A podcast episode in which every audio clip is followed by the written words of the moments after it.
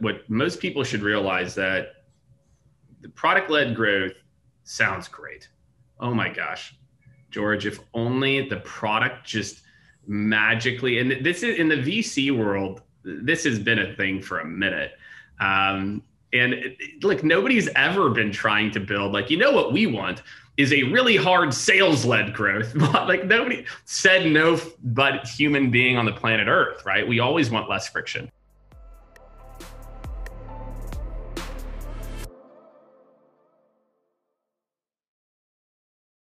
Hey everyone, George Soto here, and you're watching Demo Diaries. Today I'm joined by Jake Dunlap, who is the founder and C E O at Skaled Consulting. You were in New York City for a while, now you're in Austin, Texas. How are you, my friend? It's been a, actually not too long. Not too long. Yeah. It had been a while, and then we started catching up. Things are good, man. Totally. Things are good. It's eighty degrees, beautiful here in Austin. Might skip out early and go golf. Who knows, man? We'll see what happens. Yeah, totally. Well, Uh, I would say that I emerged from a, a pseudo sabbatical, kind of like uh, taking some time off to lick my wounds after some uh, some startup uh, battles. That happens, man. You know, and but hey, like you said, and I, and I always really appreciate your words because uh, we had a really thoughtful conversation, and uh, you were there, so I owe you one, brother. I really Love appreciate it, it. Well, why don't you take a quick second, just real quick, for the folks who've been living under a rock and don't know you in our industry, just a little quick uh, synopsis of your career background. Yeah, sure, man. So um, as you mentioned, I run a, I don't know, gr- growing small to mid-sized sales consulting firm. So we've got about thirty folks now. Um, uh, we've got uh, people in Europe now, Canada, uh, all throughout the U S. Really what we're doing is we're focused on helping people solve challenges around scaling demand gen and scaling outbound in, in a modern non, you know, nineteen nineties way, uh, how to create more re- repeatability in their sales methodology and process, whether that's they need a new methodology or a new process or a playbook, um, or current account growth. You know, how do we better interact with our current customers to have more proactive growth mindset based relationships? And then we underpin that. This is really, you know, kind of some of our secret sauce with the tactical execution support that I, I started the company because I had worked with consulting firms in the past, and, you know, they hand you this thing that you're supposed to do, and you're like, what do I do with this? And so we have sales operations experts. We're doing hundreds of sales technology deployments every month. Uh, we're the largest implementation partner for some very big sales tech companies, um, and also sales uh, enablement work. So the content that you need and, and really supporting both marketing and sales teams with that. So, you know, people come to us when they're looking not just to understand issues and come up with new modern ways to solve them. They also usually then are like, and I want to make sure that whatever you recommend doesn't just gather dust and actually, you know, gets changed and gets gets implemented. Awesome. Dude, let's let's dive straight into like product-led growth, product-led sales. I've been calling it product-led revenue now. It kind of feels like another big trend that we've seen in the past, right? And specifically, I remember sales development, and there were a couple pieces in the ecosystem, and I've talked a little bit about this, you know, with sort of the uh, the need in the space, a couple entrepreneurs carving it out and saying, hey, investors, hey, market, that marketing automation stuff, that's not what we're doing here.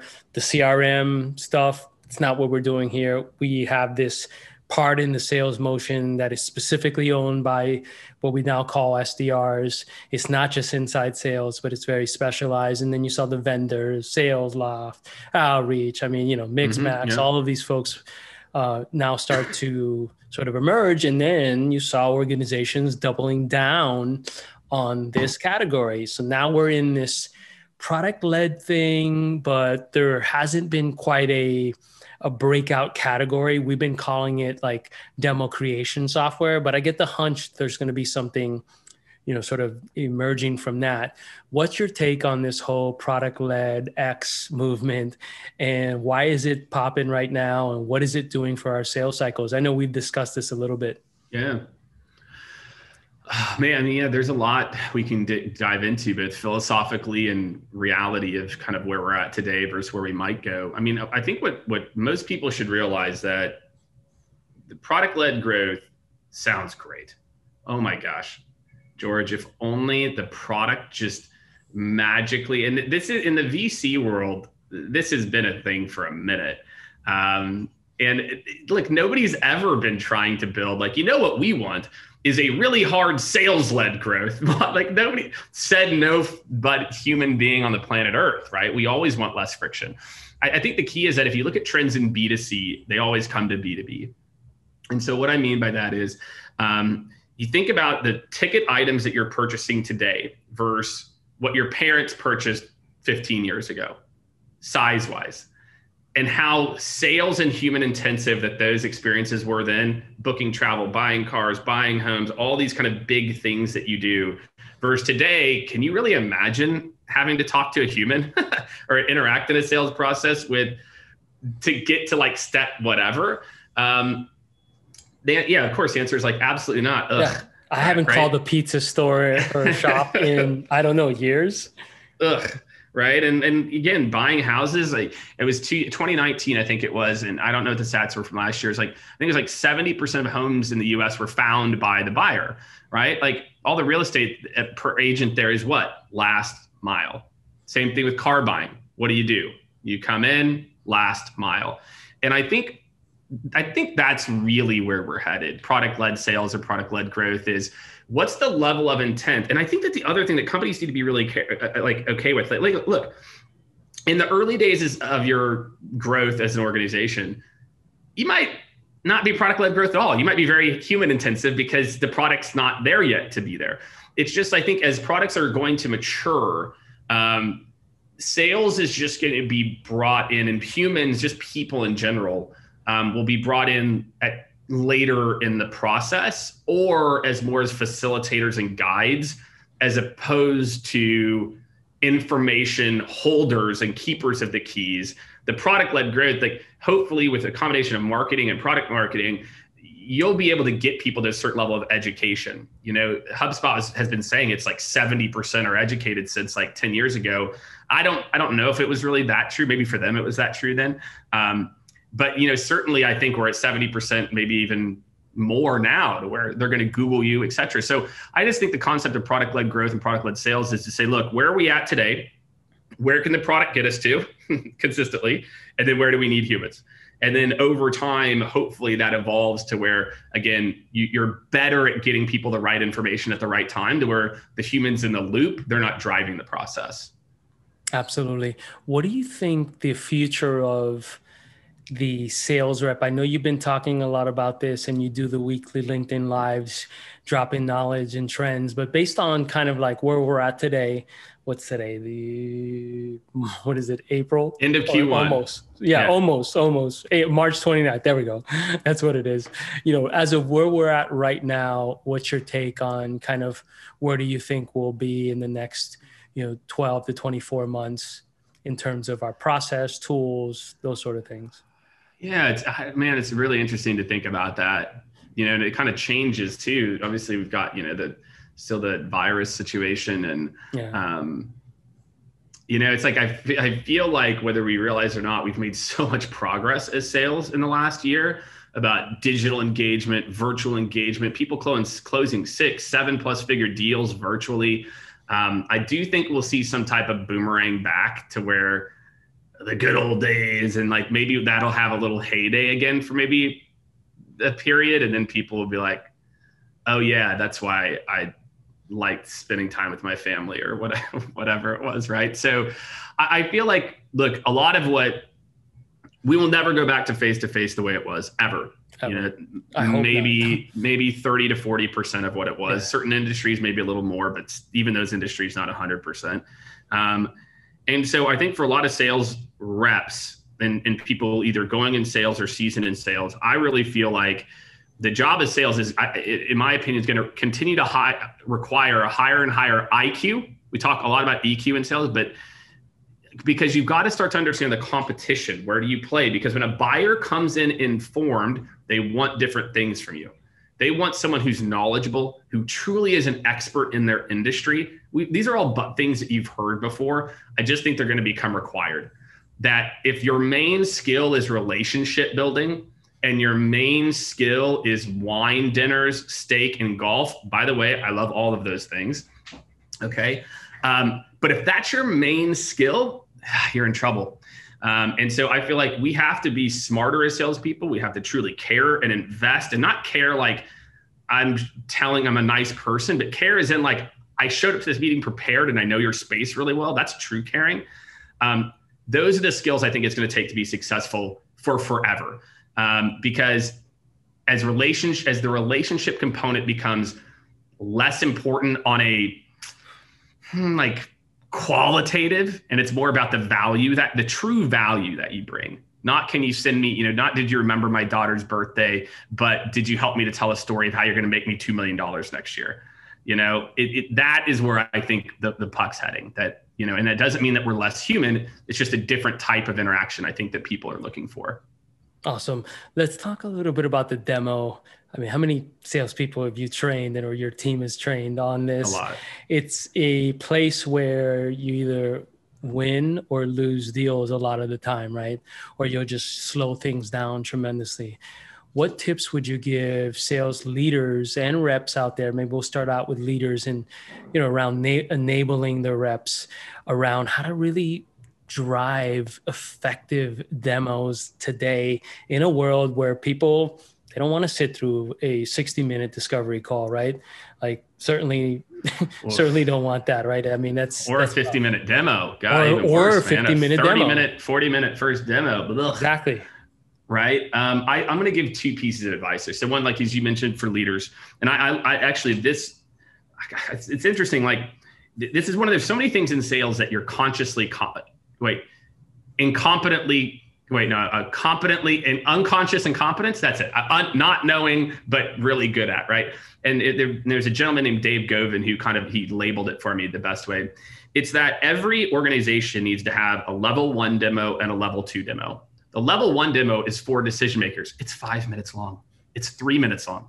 And it says, look, when you're doing this thing in an industry, it's talking about trends. It's talking about the holistic experience, right? And it's saying like, look, and this is how we help to transform that within organizations. We it, and it's up there. Then you've got your level two demo. That's for the end users. That's your demo that's twenty minutes long. That's where you talk about admin features and whatever it is. So, it, it, and then And then, the, and then the bonus points go to, and this is you go down even to the rep level, is then you have persona based within those, right? You have, okay, the decision maker, there's three different people. There's a C F O, there's a C M O, and a C O O. And all of those demos should be slightly different. And I should highlight slightly different things based on who those individuals are. So if you think about this, it's, does your team know how to talk about your product at the very basic level to an executive? And to somebody who's going to be an end user on the front lines. And then within those groups, do they understand how to articulate a value proposition to someone who's the end user versus that person's boss, or someone who's a C F O versus C O O? These are very small tweaks that will have a dramatic impact on the success of that demo and your ability to, because because what happens in so many calls is your demo, actually, I don't think I've ever said it like this before. Your demo is why you lose access to executives, probably more than you gain access to executives, because you talk about things that aren't relevant. So I would encourage every single leader, hey, do we have a really strong dip, you know, level one talk track or a level two talk track based on who we're talking to? And then can I then arm them on the just nuances between the roles at those, those levels? Awesome. Jake, let me ask you, if you're a leader right now that's dealing with this remote world and you need to, you know, figure out what's going on with your reps, because, you know, there's a mental health component here that's never really existed the way that it is existing today. And maybe you have someone who's not performing or a bunch of folks who are not performing up to uh, their, you know, their goals. How do you sort of approach this right now with, with the current situation, knowing that this is very difficult? Man, I think sales has always had a mental health, you know, if you think about the pressure and, you know, kind of the, like, everything's your fault, constant accountability on the day, the week, the month. I feel like it, it's always been a higher stress role. Now, there's a component of that that's also why you make more money than anyone else in a company sometimes. Yeah. And so you have to, there is some of this that is part of the role. And and some people might not like that answer, but I'm it's the truth. that if you choose to get into sales, you're choosing to have a higher upside with a little more risk and probably a lot more stress. And, but, but with the caveat of, if, if I'm a leader today, I think what people are looking for is moments of serendipity. That's actually what we're missing in remote work. It's that ability to, like, you know, everything's scheduled, everything's a meeting, everything's this. Whereas it before, I'd walk by George's desk, like, hey, what's up, George? Oh, hey, man. Oh, hey, do you want to go grab lunch? And, and now, because we're isolated, people don't go grab lunch together without it.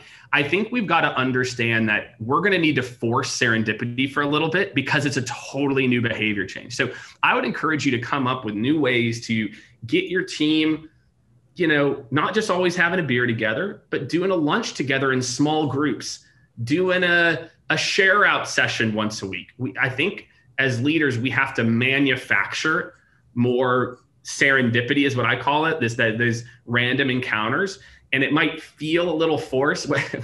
What is it? Somebody, somebody uh, had a fun, we, we do a trivia once a month as a, as a, or a company now.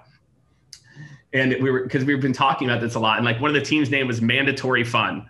Like, you know, like you are going to have fun and you're going to do this. Cause we, we joke about, like, how do you create serendipity without making it mandatory fun? Right? Mandatory fun is like, show up for this thing. And people are like, ugh, right? Like, so I think that that's probably the biggest issue facing C E Os and down to frontline leaders is, how do I, I and it's going to feel forced, and that's okay, but how am I going to create that camaraderie, that serendipity in, in twenty twenty-one and beyond? Because it's just going to be a skill that's not going to go away.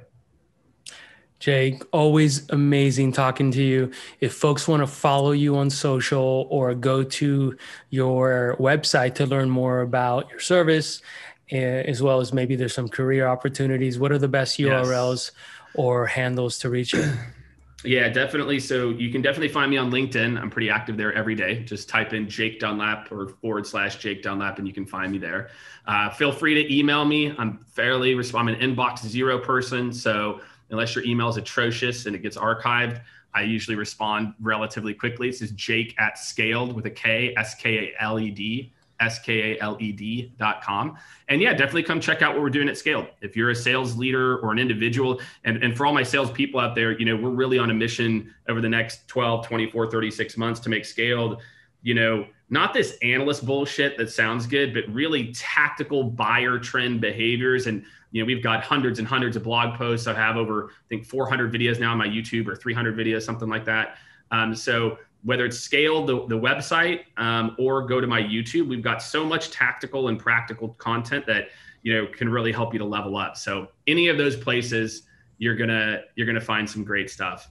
Jake, thank you so much, brother. Good to see you. Hope to see you in person soon. Let's hope. Definitely. Right?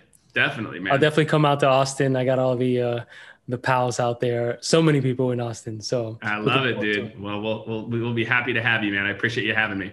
Awesome. Well, sending a virtual hug, and uh, we'll uh, we'll see you soon. All right, sounds good, man.